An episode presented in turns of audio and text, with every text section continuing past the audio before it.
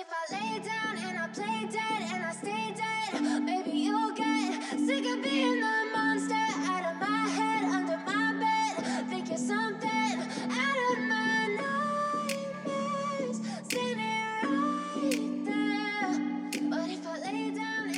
Sziasztok, ez itt a Szellemes Lányok Podcast. Megrögzött olvasó vagy, aki falja a könyveket és nem fél a spoilerektől? Vagy már az is csoda, ha egy év alatt száz oldalt elolvasol? Bármelyik is igaz rád, jó helyen jársz. Szót ejtünk örök kedvencekről, Aktuális olvasmányokról. és mindenféle könyvekhez kapcsolódó témáról. Én Mara vagyok, Én pedig Eszter. vagyis a Szellemes Lányok. Mielőtt belekezdünk az interjúba, szeretnénk megköszönni a Gabó kiadónak a recenziós példányokat, amelyek lehetővé tették, hogy ezt a fantasztikus könyvet elolvashassuk. Az Alvilági Szövedék egy viszonylag új magyar fantasy regény, és abban a szerencsés helyzetben vagyunk, hogy interjút tudtunk készíteni a szerzővel, amit most meg fogunk osztani veletek. Úgyhogy fogadjátok szeretettel az interjúnkat Klein Heinz Csillával. Azért gyűltünk itt össze, hogy az Alvilági Szövedékre kérdezzünk téged, ami egy jó monumentális könyv volt, ezt meg kell hagyni. Igen, a leghosszabb, amit eddig írtam. Rögtön kezdjük is el a legegyszerűbb kérdéssel, hogy mikor és miért kezdtél el írni, és mi volt az első történet, amit írtál. Nem emlékszem. Törtem a,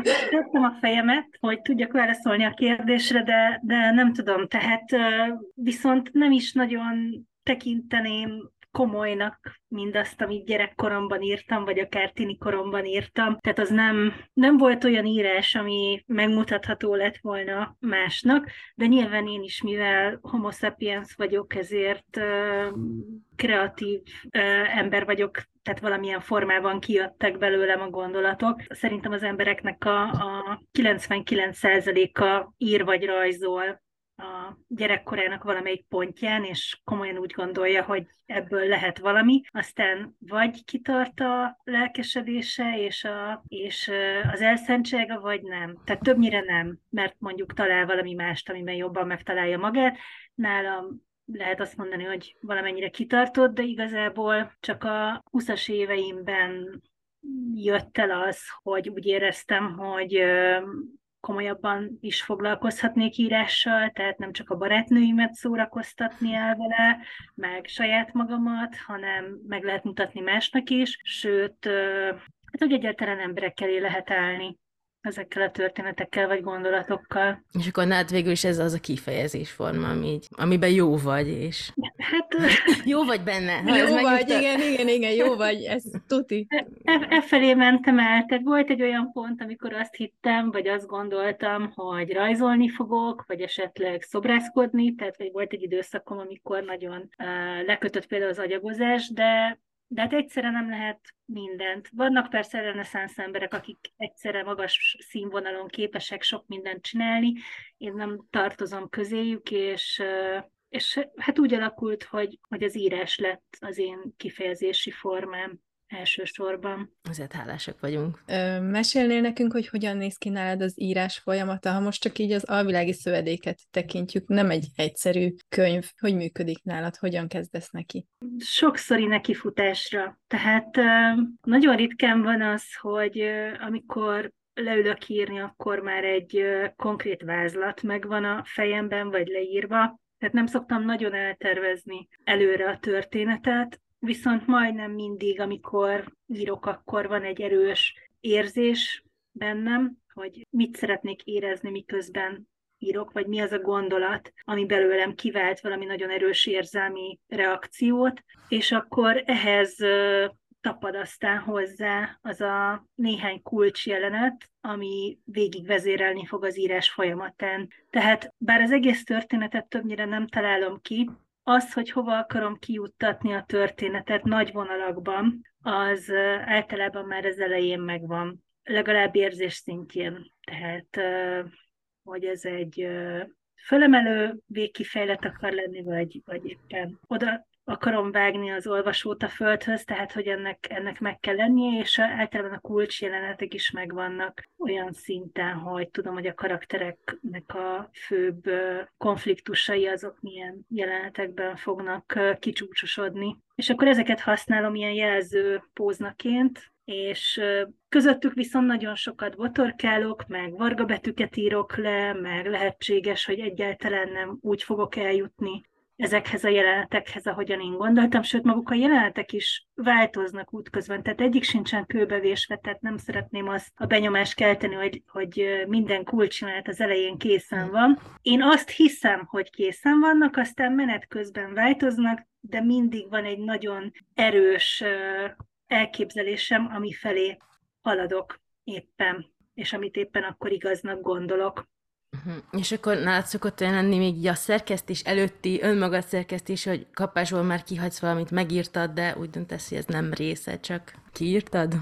Persze, tehát miközben írok egy jelentet, akkor is van egy csomószor, hogy kitörlök bekezdéseket, mondatokat, miközben írom a regényt, a közben is nagyon sokat változik a szöveg, tehát újra meg újra visszamegyek a már megírt részekre, és, és átdolgozom őket. Az alvilági szövedékkel is így volt egyébként, hogy eléggé sokat megírtam el belőle, talán 200 valahány ezer leütést, vagy 300 ezer leütést, amikor előről újra nekiestem. Ilyenkor persze föl tudok használni egy csomó mindent a korábbi változatból, de minden további nélkül menet közben is szerkeztem a könyvet. És egyszer csak elérkezel ahhoz a ponthoz, hogy azt mondod, hogy igen, akkor most kész van? Mit érzel ilyenkor?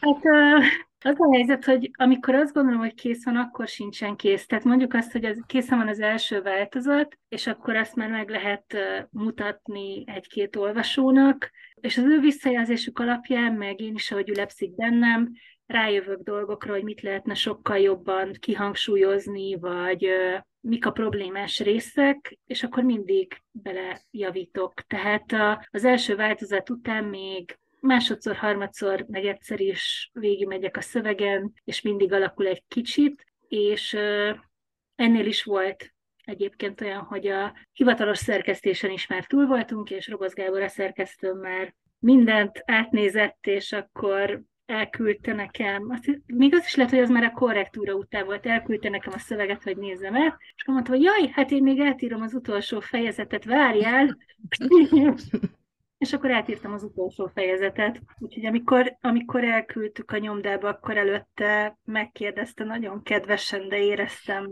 a Skype üzenet szavai között a hangsúlyt, hogy ugye most már tényleg vége. Te fantasy-ket írsz, ez teljesen egyértelmű a repertoárt megnézve. Hogyan építesz fel egy, egy fantasy világot, és hogy mégis mi a legnagyobb kihívás abban, hogy te egy másik világba élsz ilyenkor, és másik világot próbálsz megértetni velünk földi halandókkal?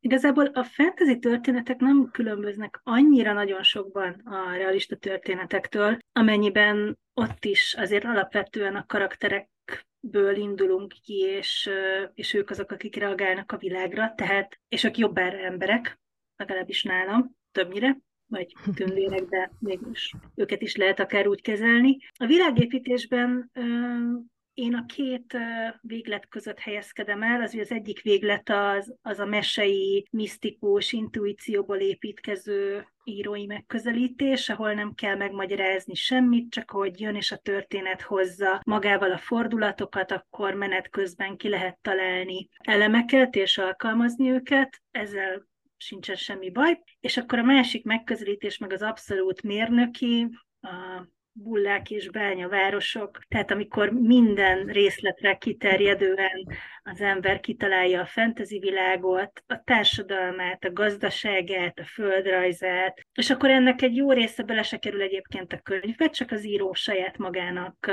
kitalálja. Ugye ez a Tolkieni megközelítés, hogy, hogy tényleg van egy hatalmas nagy tudásanyag a regény mögött, amiből bármikor ki tud emelni részeket, és be tudja emelni a történet történetbe. Én valahol a kettő között helyezkedem el, tehát ennyire részletesen nem szoktam kidolgozni a világot, azt a részét dolgozom ki, amivel dolgozom. Tehát ahol a karakterek is mozognak, azt a részét igyekszem minél jobban átgondolni, és nem csak azt a részét, ami közvetve vagy közvetlenül hatni fog a karakterekre, hanem próbálom tényleg át, átgondolni, hogyha van például egy világon belül mágia, mondjuk az alvilági szövedékben mágia pont nincs, de csak annak tekinthető tudományos szabályok. Uh-huh. Hogyha van egy világon belül mágia, akkor annak is valamilyen törvényszerűségre kell engedelmeskednie, úgy lehet elképzelni, mint hogyha egy társasjátékot raknék össze, vagy írnék egy társasjáték szabálykönyvet, és akkor lenne ehhez egy pálya, amin játszanak a játékosok, a karakterek. Viszont van, van egy szabályrendszer, ami alapján dobhatnak a kockákkal, vagy kapnak kártyákat,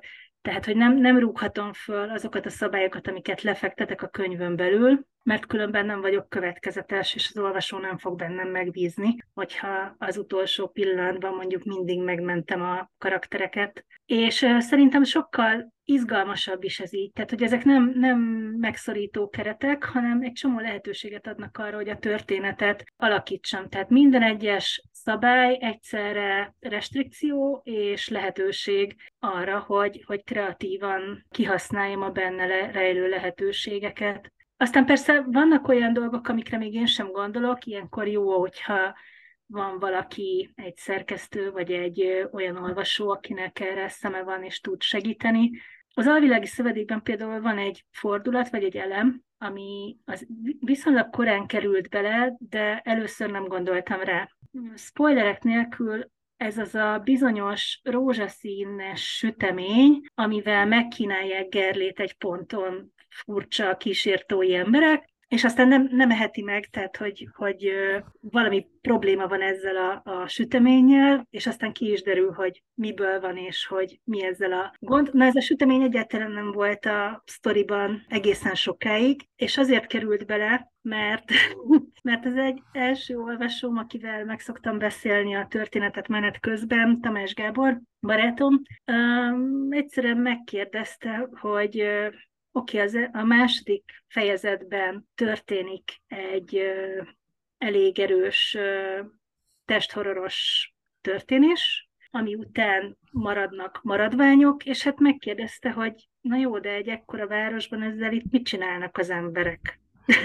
Ez tök jó kérdés egyébként, tényleg. Hát, hogy, hogy elég, nem égethetik el, hiszen, hiszen az az Istennek a darabja, és szentségtörés lenne, tehát valamit kell vele csinálni, mert, mert hát ennek logisztikája van. És akkor ezen elgondolkoztam, és akkor így került bele a, a sütemény a történetbe. Érdekes, hogy elmondtad, hogy társasjáték, mert olvasás közben nekem az jutott eszem, hogy ebbe gyönyörű társasjátékot lehetne csinálni. Furfangos, jó, hát bizonyos elemeket kiadhatunk, vagy, vagy 18 pluszosra rakjuk az egészet, döntjük, de gyönyörű lenne egyébként. Ilyen mikosz kergető. Igen, ráléptél erre a mezőre, és meg is tanulsz Igen, vagy egyél egy adag süteményt. Így áll.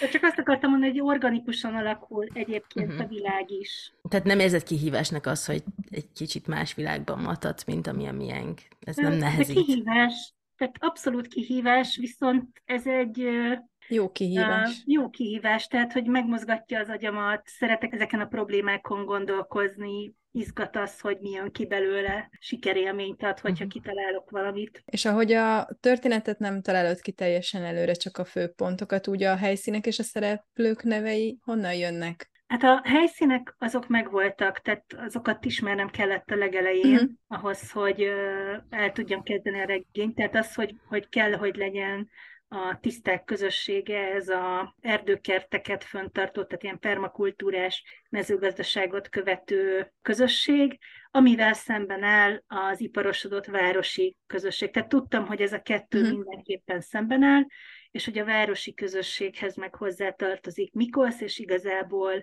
az egész iparosodás a, a Mikosz Isten jövetelét hez köthető. Tehát ezek, ezek az elemek megvoltak, amikor elkezdtem megírni a, a regényt, de, de menet közben jöttek a részletek, tehát amikor tudtam, hogy kell, hogy legyen egy város, akkor még nem gondoltam ki például, hogy hogy fognak kinézni az épületek, vagy maga a város szerkezete milyen lesz. Ezeket menet közben találtam ki, ahogy szükségem volt rájuk. És ezeknek van egy ilyen, ugyan nem magyaros, de magyaros hangvétel, tehát abszolút azt a fantasy képvisel, ami így a magyar folklórhoz húz egy kicsit, legalább hangzásban, nevekben akár. És hogy te nem is gondoltál arra, hogy valahogy nagyon angolos, angolos is ezeket, vagy angolul? Nem, hát úgy értem, én egy magyar fantasy szerző vagyok, tehát valójában, hogy hogyha angolos neveket használnék, akkor nem igazán tudnám alátámasztani, hogy miért. Tehát a, a világomnak a flórája és faunája az, az sem európai. A növények és az állatok, amik benne szerepelnek, azok mind létező növények és állatok, az isteneken kívül. Legfeljebb a nevüket változtattam meg egy kicsit, és úgy képzeltem el, hogy ez egy olyan világ, ahol Amerika és Ázsia élővilága dominál, minthogyha ebben a világban nem létezett volna közel-kelet és Európa. Tehát, hogy nincsenek olyan gabonák, mint uh-huh. amik a mediterráneumban voltak, meg nincsenek azok a növények. Cserébe az amerikai és az ázsiai élővilág az, ami, amire épül, és ilyen környezetben furcsa lett volna mondjuk angolos, vagy németes, vagy valami más hasonló neveket kitalálni, úgyhogy magyaros neveket próbáltam. Meg egy kicsit bennem volt az is, hogy amikor fiatal voltam, az egyik nagyon meghatározó fentezi, amit olvastam annak idején, az a Szigetvilág varázslója volt Ursula Le Guin-től, aminek a fordításában a fordító a neveket magyarosította, tehát az angolos hangzású nevek helyett magyaros hangzású fentezi neveket alkalmazott, és valahogy ez nekem nagyon-nagyon tetszett annak idején, és megragad bennem, hogy a megszokott angolos vagy kelta hangzású nevek helyett egy teljesen más hangulatot tudott közvetíteni. Ha már itt beszéltünk a flóráról, akkor beszéljünk, hogy a növények és a mikológia központja ennek a történetnek, és hogy ez honnan jött az ihlet, ezt te miért imádod, vagy miért foglalkoztat?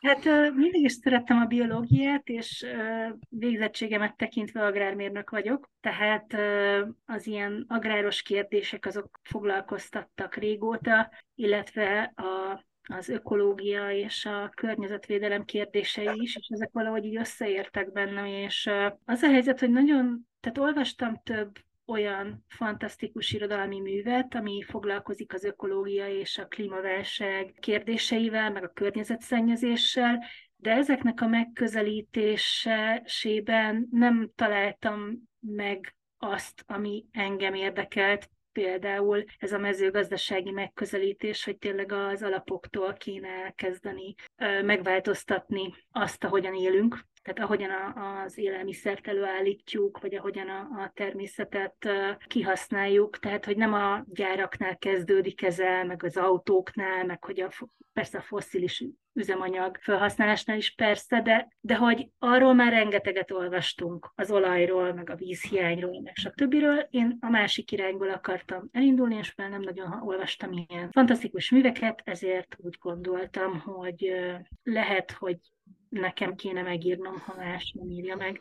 Mm. Úgyhogy mivel ez a probléma érdekelt, és volt is egyébként elképzelésem arra, hogy én milyen válaszokat adnék, ezért írtam meg a regényt. Érdekes ez, mert hogy tényleg a, a kísértóiak azok voltak, akik kizsigerelik a földet. Igazából mi, mint az emberek a földön, akik Igen. így elnyomják a természetet, nem élünk vele harmóniában, és aztán meg várjuk, hogy valami meggyógyítsa az ezerfajta betegségünket, ami abból adódik, hogy nem úgy élünk, ahogy kéne. Volt egy ilyen hangulata. Igen, végül is ők 300 év alatt megtapasztalták, hogy milyen az, amikor a technológia minden előnyét is megkapják, de ugyanakkor a hátrányok is jelentkezni kezdenek. Úgy éreztem, hogy ez a 300 év az egy pont, pont egy olyan belátható időszakasz, vagy történelem, amiben el tudom helyezni ezeket a változásokat. Nagyobb lélegzetvételű kérdés jön, és reméljük helyesen feltételeztük ezt a nagy egészet, de miért az élet és a halál témájához nyúlt el? Ugye azt érezni, hogy Mikosz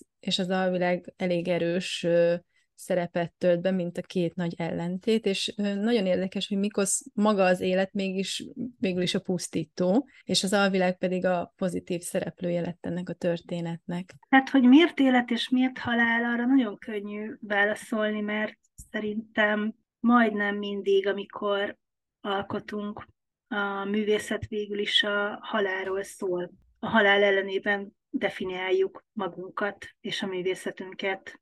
Tehát az elmúlástól való félelem az, az benne él az emberekben, és ez sarkal minket arra, hogy alkossunk.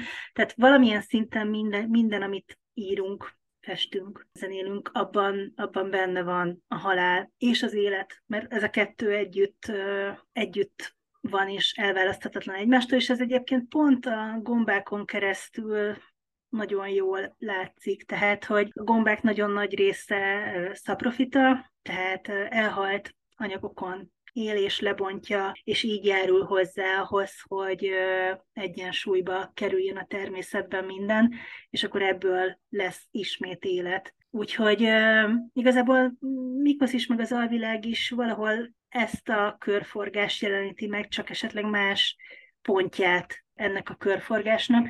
Egyébként Mikosz sem teljesen pusztító, hiszen a kísértójaknak ad előnyöket is olyan formában, hogy például megvédi őket a betegségektől, tehát életadó oldalát is megismerjük, vagy látjuk. És hát az alvilág az meg, ugye mivel ő a, nem tudom, hogy mennyire lehet spoilezni, tehát hogy ő, ő meg a természet körforgását fenntartja, tehát hogy, hogy ő a lebontást is ugyanúgy a részévé teszi, és hogy ez nagyon természetesen igen, ezt akartam mondani, hogy az alvilág az nagyon természetes, viszont Mikosza mellett, hogy ad, azért ő követeli az árat is. Ő nem annyira a kör, abban a körforgásban segítkezik. Igen, és hát a regényben benne is van, hogy miért. Tehát ez nagyon nagy spoiler lenne, hogy, hogy Mikosz miért nem tud beleilleszkedni ebbe a körforgásba, de ugye erre, is megvan a válasz, hogy, hogy miért.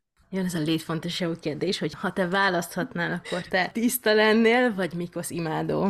Ú, ez egyébként nagyon nehéz kérdés, mert és, és szerettem is volna, hogyha ez nem, nem könnyű, mert ugye a tiszták, akik elutasítják Mikoszt, azok ugyan természethez közeli módon élnek, és úgymond egészségesen, és jobban összhangban a természettel. Ugyanakkor, mivel teljesen elutasítják a technológiát is, ezért azt is vállalják, hogy, hogy a betegségek azok meg tizedelik őket alkalomattán. Tehát a, a gyógyítást és a, a modern orvostudományt is elutasítják. Úgyhogy nehéz lenne latolgatni egyébként a túlélési esélyémet egy ilyen rendszerben, és szerintem egyik sem egyértelműen jó vagy rossz, úgyhogy számomra az lenne a megoldás, ami a könyv végén van. Tehát ott, ott már lehet, hogy élnék egy olyan rendszerben. Igen, azért az egy szimpatikusabb, és amikor az ember olvassa ezt a könyvet, akkor szerintem mindenkinek,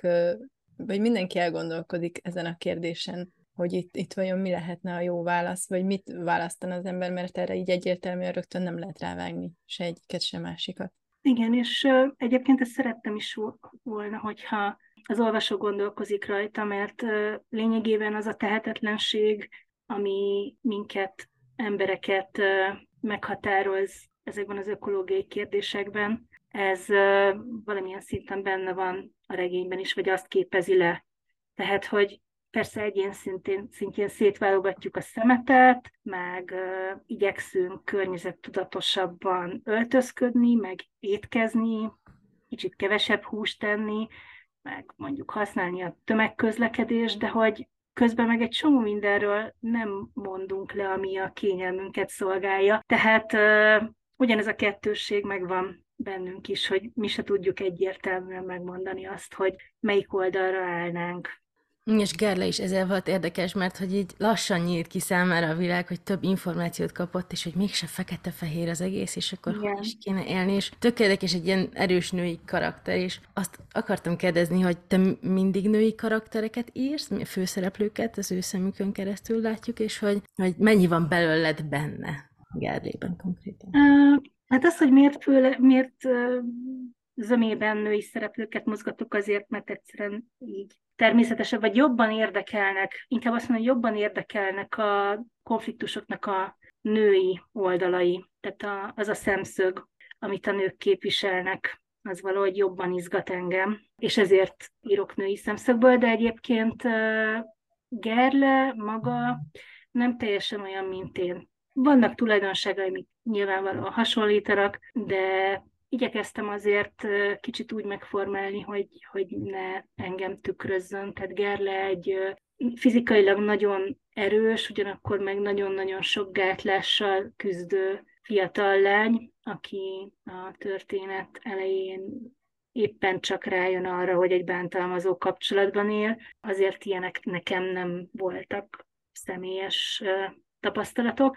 Ami, ami belekerült Gerlébe, az például talán az okoskodása. Tehát, hogy Gerlet nagyon biztosabban, főleg a végén, hogy, hogy ő jól tudja a megoldást, és, és szeret kioktatni másokat, ez, ez sajnos nekem is egyébként rossz tulajdonságom, tulajdonságom, tehát ennek is van jó és rossz, rossz oldala. Tehát tudom, hogy ebben hasonlítok rá, és talán az, hogy a düh kezelése az, az csak a végére alakul ki, hogy hogyan, hogyan tud megbirkózni vele. Tehát, hogy ezzel nekem is voltak gondjaim, ugye engem is úgy neveltek, hogy legyek kedves, és engedjek, és ne legyek dühös, mert akkor hiszt is vagyok, stb. stb. És hogy akkor ezek az elvárások egyébként nagyon érdekesnek gondoltam, hogy Gerlében hogyan csapódnak le, aki mondjuk egy majdnem két méter magas, tök izmos csaj. Ja, szerettem az óriás lány.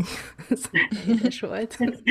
Tehát, hogy, hogy, hogy egy olyan lányban, aki fizikailag abszolút nem felel meg ennek a szerény visszahúzódó nőideálnak, hogy benne, benne hogyan csapódik ez le, hogy, hogy a dühével valamit kezdenie kell, mert hogy oda csap, akkor az, az tényleg problémát jelent. Ugyan az alvilági szövedék még nagyon-nagyon-nagyon friss, viszont elárulnád esetleg a hallgatóknak, hogy belekezdtél már új projektbe, vagy ilyenkor még pihensz? Hát regényt nem kezdtem még, el, nem, ez nem teljesen így van.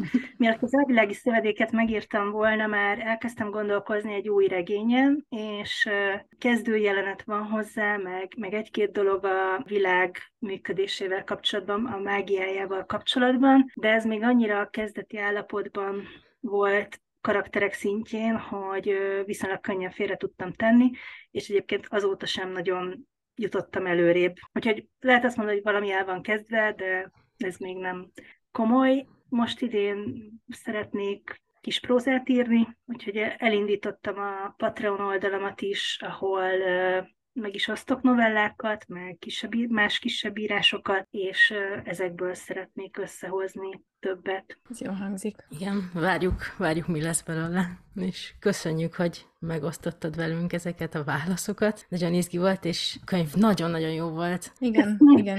Hát nagyon köszönjük, hogy eljöttél. Köszönöm. És köszönjük ezt a jó könyvet, tényleg zseniális lett, és nagyon-nagyon sok gondolatot hagy maga után. Apró részleteken lehet tényleg, tényleg nagyon sokat gondolkodni. Ha tetszett az interjú, és felkeltette az érdeklődéseteket a könyv, akkor keresétek az Alvilági Szövedéket online, és a könyvesboltokba szerintem országszerte beszerezhető. A szellemes lányok jó szívvel ajánlják. Ha kérdésed van, vagy szeretnél megosztani velünk valamit, akkor írj nekünk a szellemeslányokkukas.gmail.com-ra. Lájkold a Facebook oldalunkat, a Yellowback magazint, ahol további könyves érdekességeket találsz. Ha nem tudsz betelni velünk, akkor a TikTokon Szellemes Lányok néven is megtalálhatsz minket. Illetve elindult a Szellemes Lányok ultratitkos könyvklub a Facebookon, csatlakozz! Ha tetszett a rész, oszd meg a barátaiddal.